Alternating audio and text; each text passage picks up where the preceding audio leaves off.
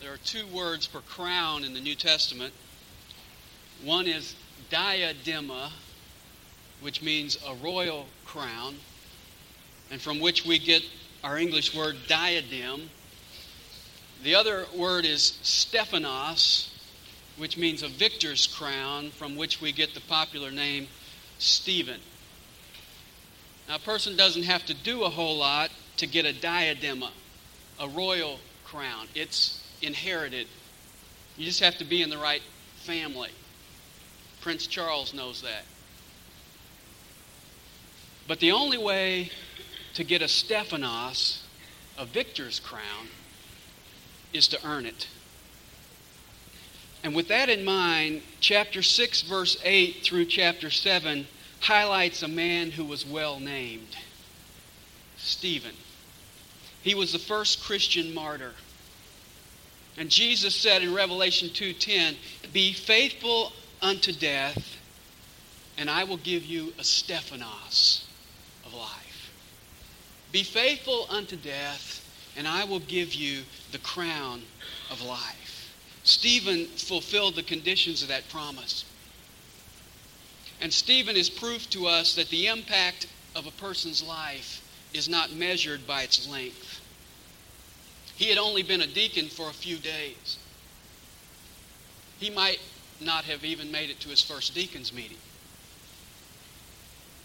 And we only have record of one sermon that he preached. And when it ends, we don't have a list of his converts. When his sermon is over, we don't read anything like 3,000 people were saved or multitudes were added to the church. And yet his brief ministry was essential in God's plan of evangelism. How? Two ways. Number one, God used Stephen as a planter. Paul tells us in 1 Corinthians 3:6 that in God's economy, some plant and some water and others harvest. Stephen planted. You say, well, his seed fell on pretty hard ground. Yeah, it did.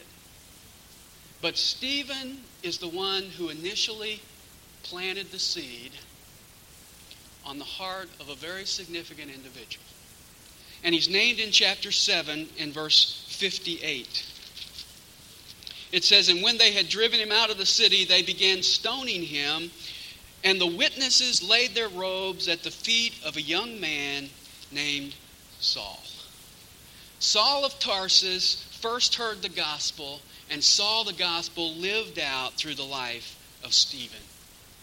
And though that seed didn't grow roots initially, I'm certain that Stephen had an impact on the life of this young man, Saul, who later became the Apostle Paul. In fact, there's a sense in which as these men laid their robes at the feet of Paul, Stephen's mantle fell on Paul. Because Stephen was a Hellenistic Jew, so was Paul.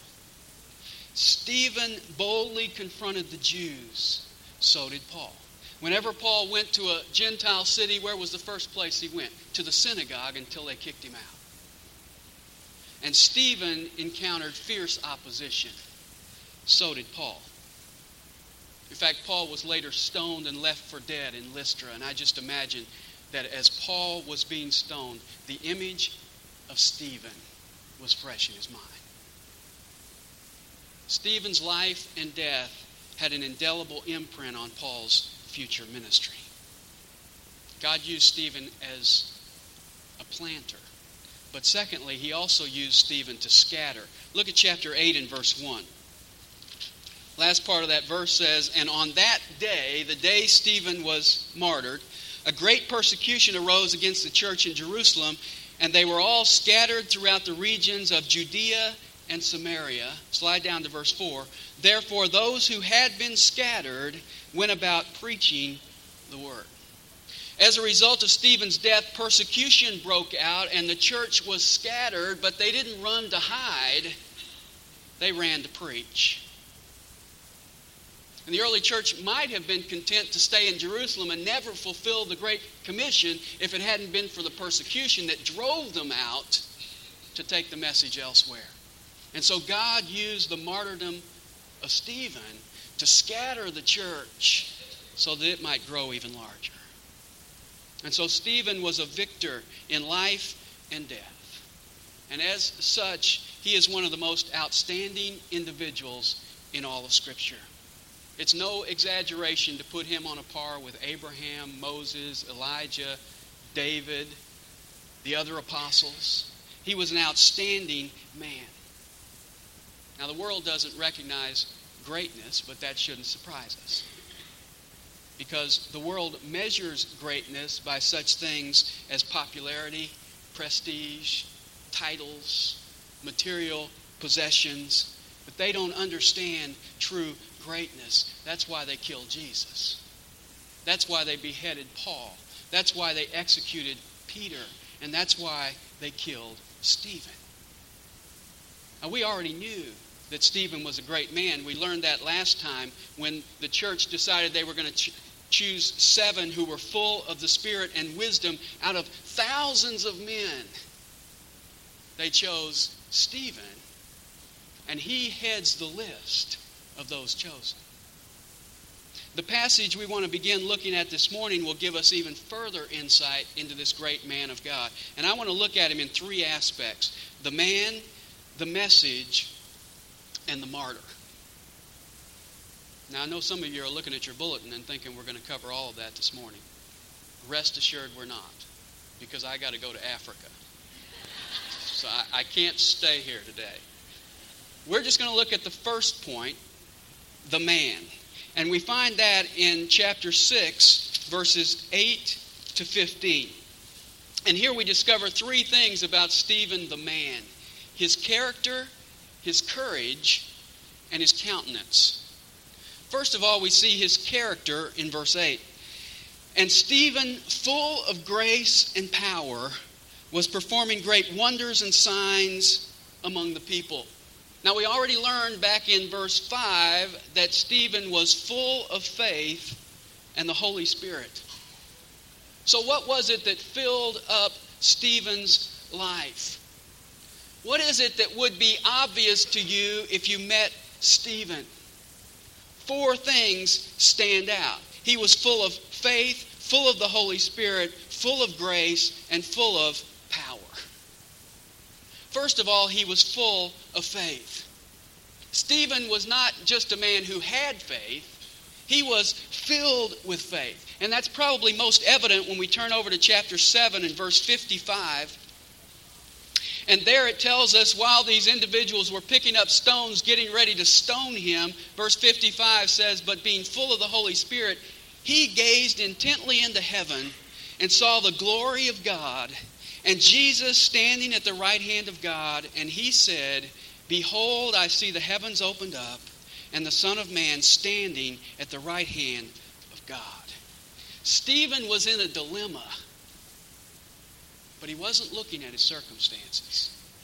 He was looking at the Lord. And that's what faith is. Hebrews chapter 11 and verse 1 says, faith is the assurance of things hoped for, the conviction of things not seen. When the stones started flying, Stephen was looking up. His faith enabled him to look beyond the temporal to the eternal. And that explains why he was so calm. You know, I ride around today and I see these bumper stickers on, usually on kids' windshields, and they say, no fear. And sometimes I'm tempted to test them. But you know, the only way you can honestly wear that label is to be full of faith, so that you can see the eternal Lord beyond the temporal circumstances. When Moses stood before Pharaoh, he was calm. He had no fear. You know why? Hebrews chapter 11, verse 27 tells us. It says, by faith he left Egypt, not fearing the wrath of the king, for he endured as seeing him who is unseen. He had faith, therefore he had no fear. And what was the key to that faith? He looked beyond the temporal king to the unseen, eternal king. That's faith. Could you honestly say this morning that you are full of faith? Most of us are more like the disciples in Mark chapter 8. They watched Jesus multiply bread and feed 4,000 people. And to drive that point home, Jesus had them go out with baskets and pick up the scraps. And they came back with 7 baskets full of leftover bread and fish. Immediately, it says, they got into the boat and started across the Sea of Galilee. You know what their first conversation was? We forgot to bring any bread. What were they doing? They were looking at their circumstances instead of looking at the Lord. They didn't have faith enough to look across the boat and realize they were sitting in the boat with the one who had the power to create bread. And they were worrying about not having enough. Aren't we that way oftentimes? We trust God with our eternal destiny. We don't think He can handle our needs today. More often, we're like the father of the demon-possessed boy in Mark 9:24 who said, I do believe, help me with my unbelief. Stephen was full of faith. In the circumstances of life, he was looking up. Now let me add a footnote here, because there's a popular but errant teaching today that if you have enough faith, you can be healthy, wealthy, and wise. If you have enough faith, you can just name it and claim it, or blab it and grab it. To those who may be influenced by that teaching, I would have you note that Stephen had all the faith there is. He was full of faith. And what did that get him? It got him stoned to death. And he was not alone, because if you read the last half of Hebrews chapter 11, you'll find many others who by faith lost their lives. Faith is not about me changing the plans of God. Faith is about me having the confidence to obey Him no matter what. That was Stephen, full of faith. Secondly, he was full of the Holy Spirit. We're told that that's true in Acts 6:5 when he was being selected as one of the deacons. We're also told that that was true in Acts 7:55 when he was having opposition, when people were gnashing their teeth at him, which tells me that Stephen wasn't affected by public opinion polls. He was filled with the Holy Spirit when things went well. He was filled with the Holy Spirit when things did not go well. Now, why is that? 2 reasons. Because being filled with the Holy Spirit gives a person boldness. We learned that back in chapter 4 and verse 31. Where it says they had the prayer meeting and the place where they met was shaken and they were all filled with the Holy Spirit and they began to speak the Word of God how? With boldness. You see, Stephen didn't care how people voted about his preaching. What he cared about was delivering the truth with boldness. That's all that mattered to him. It didn't matter if people applauded or they stoned him. He was going to give the same message. You know, several years ago, sheep ranchers in a section of Montana were losing their sheep to coyotes. And they tried several ways to protect their flocks. They tried electric fences, odor spray, traps, all failed. One lady lost 50 lambs, 1 per week, to the coyotes. That is until she got a llama. Now, llamas are strange-looking animals, but they have a couple of interesting characteristics. One is that they stand tall. Llamas have great posture. And the other unusual characteristic is that when they see something out of the ordinary, they walk straight at it. So they don't appear to be afraid of anything. This lady bought llamas, and the coyotes couldn't stand their courage, and so they left her sheep alone. That's what it's like to be filled with the Holy Spirit. It gives us the boldness to stand tall and to walk straight into the unknown. See, we don't know what tomorrow may hold, but we know the one who holds tomorrow. And when I am filled with the Holy Spirit, I have the boldness to keep my head high and walk straight into the unknown. Second reason Stephen wasn't affected by public opinion polls is because being filled with the Spirit means being empty of self.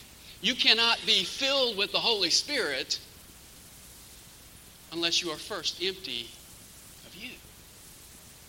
You see, Stephen was not full of himself. If he had been, when the opposition started coming, he would have changed his tune. But he stuck to his message no matter what. The prerequisite for being filled with the Holy Spirit is surrendering all to Him. It's dying to myself. It's emptying myself of me.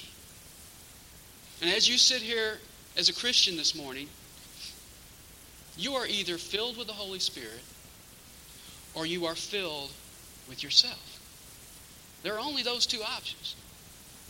And we like to think there's a 75% option or a half-filled option, but I don't read of anybody in Scripture who was partially filled with the Holy Spirit.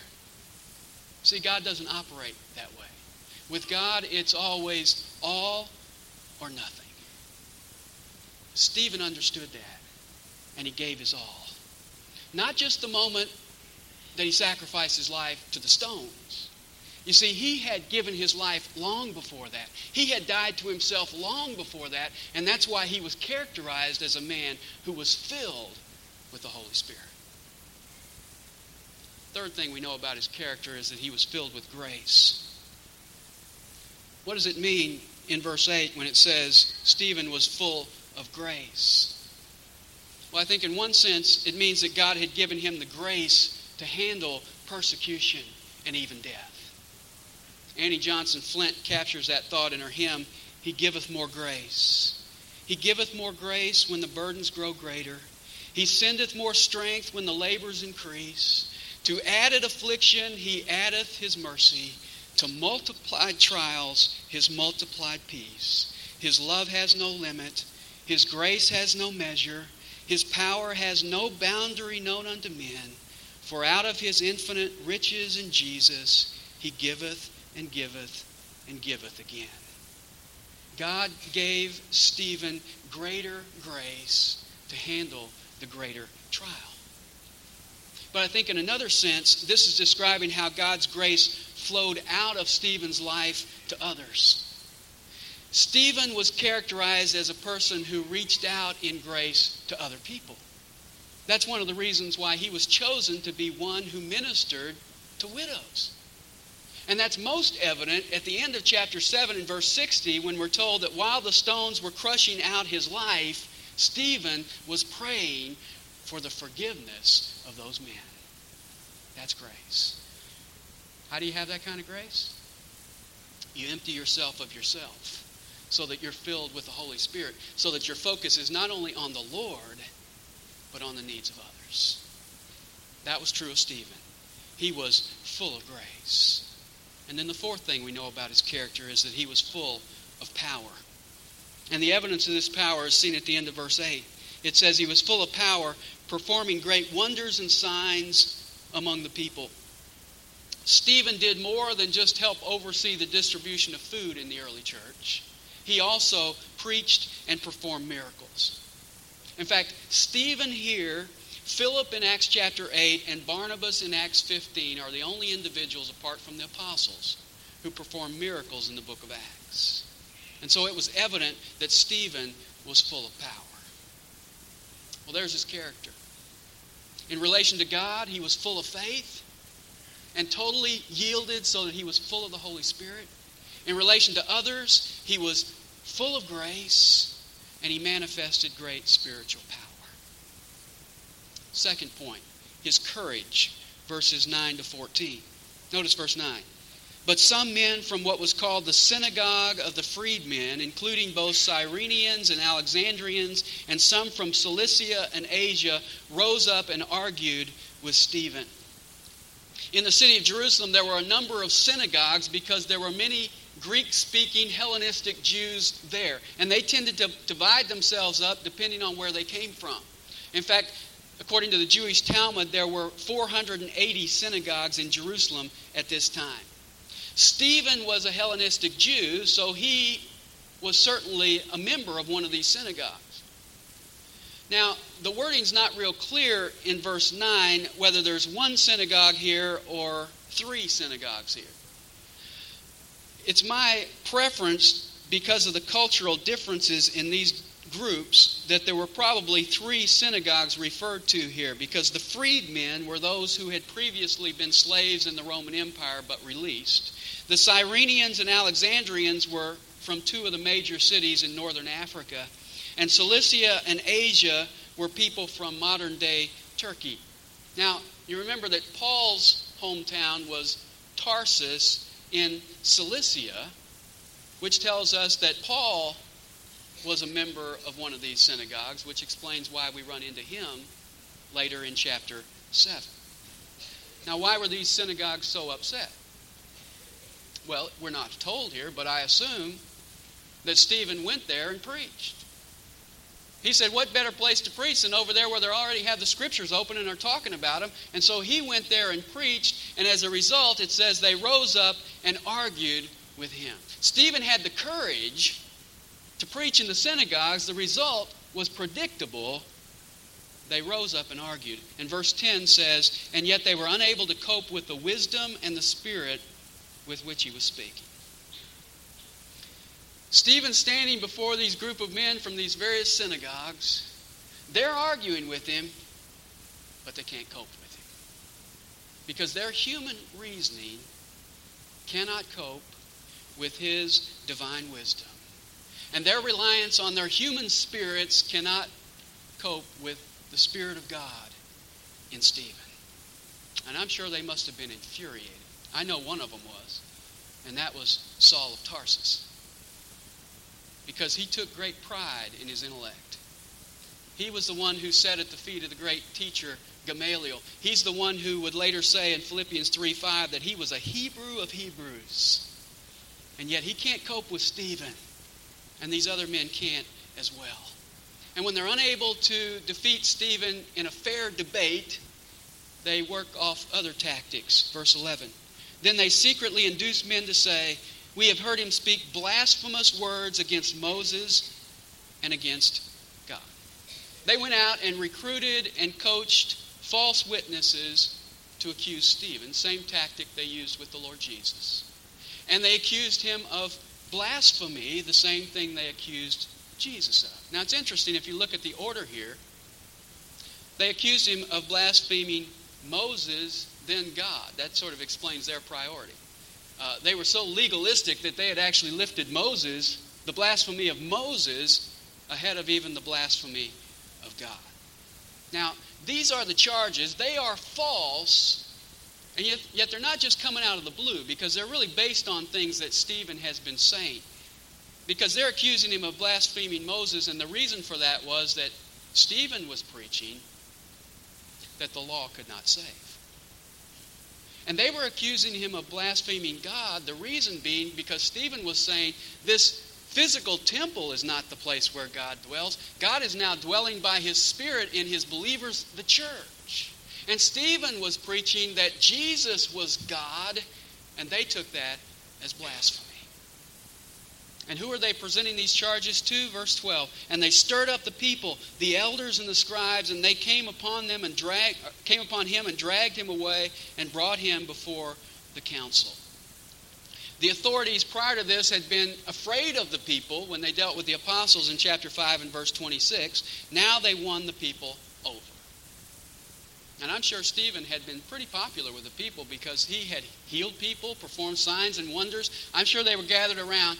Now we see how fickle the crowds are, because now they come accusing him of blasphemy and they turn on Stephen, just like they turned on the Lord Jesus. And so they arrested him, brought him before the council, the same council Jesus stood before, the same council that the apostles earlier stood before. Verse 13, and they put forward false witnesses who said, this man incessantly speaks against this holy place and against the law.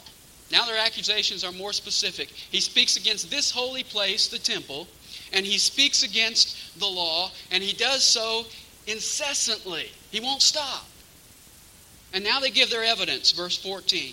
For we have heard him say that this Nazarene Jesus will destroy this place and alter the customs which Moses handed down to us. The phrase, this Nazarene, expresses their contempt for Jesus because they believe that no good thing came out of Nazareth.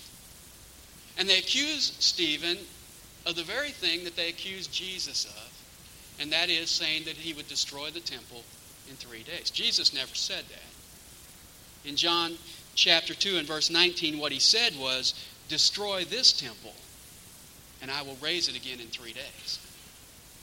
And right after that, in verse 21, we're told he was speaking of the temple of his body. But that accusation worked on Jesus, and so they now try it on Stephen. And then they go on to say, not only that, but that he would alter the customs that Moses handed down. That's probably based on the fact that Stephen was preaching that the new covenant in Jesus Christ was replacing the old covenant that came through Moses. He was claiming that the reality had now come to replace the ritual. And so here's Stephen standing before the Supreme Court of Israel. He's not just facing the kind of charges that the apostles did, that he was preaching Jesus. He's facing an accusation of blasphemy against God, against Moses, against the temple, against the law. Now, we saw his courage when he stood in front of the synagogues. How's he do now when he stands before the Supreme Court of Israel? Well, we're not going to see that until we get into chapter 7, but I want to give you a little preview. Look over at chapter 7 and verse 51. Speaking to the council, Stephen says, you men who are stiff-necked and uncircumcised in heart and ears are always resisting the Holy Spirit. Now that is not politically correct language. Here's a man of courage. You are stiff-necked, he says to them. You are always rejecting the Holy Spirit.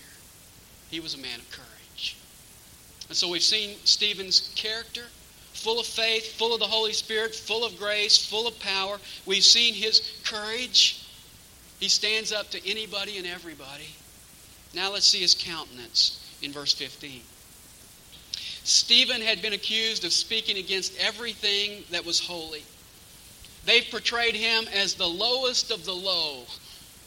I'm sure that the council expected to look over at Stephen and see the devil himself. What did they see? Verse 15, and fixing their gaze on him, all who were sitting in the council saw his face like the face of an angel. That's good. He's done all this thing. He's blasphemed everything and everybody that's holy, and he looks like an angel. What's an angel look like? Well, Luke has described several of them in his gospel and earlier on in the book of Acts. Here's some of the things he said about them. He said they were white, dazzling, with the glory of the Lord shining around them. What's that tell you about Stephen's face? His face was radiating the glory of God. He's heard all these accusations. They look at Stephen, and here's this guy glowing with the glory. You know what the council had to think at that moment? There was only one other person in history who had this experience. And that was Moses when he came down from Mount Sinai. His face was shining. He had to put a veil over his face, remember? So they're here saying, well, he's blasphemed Moses, and now they look over at him, and he's got the same experience Moses had. He's glowing with the glory of God. Stephen didn't have to say anything because God was bearing witness to him. He was saying, yeah, Moses was my servant and Stephen is my servant. The glory came in the old covenant. Now more glory has come in the new covenant. But sadly, the Sanhedrin didn't listen to the witness of God or Stephen. And in chapter 7, we're going to find them throwing stones at this angel face. But he wasn't defeated. He was victorious. He got the stephanos. He got the victor's crown because he was a man who had godly character, godly courage, and godly countenance. We're going to close in prayer. Before we do, I'm going to ask Michael if he would come up, and then at the close of the prayer, give you an opportunity to come up and give him a big hug today. Let's pray together. Father, we thank you for your word today. We thank you for this passage which describes your servant Stephen. And Father, as we call him a great man, we realize that the things that made him great were not inherent in Stephen. They were things that you gave him. You're the one who filled him with your Spirit. You're the one who filled him with faith and grace and power. And Father, I pray that the challenge for our lives today might be that we might be able to learn to empty ourselves of ourselves so that you might fill us with all that you want to fill us with. And so that you might use us, even if it's brief like Stephen, to impact the world for you. We pray in Jesus' name.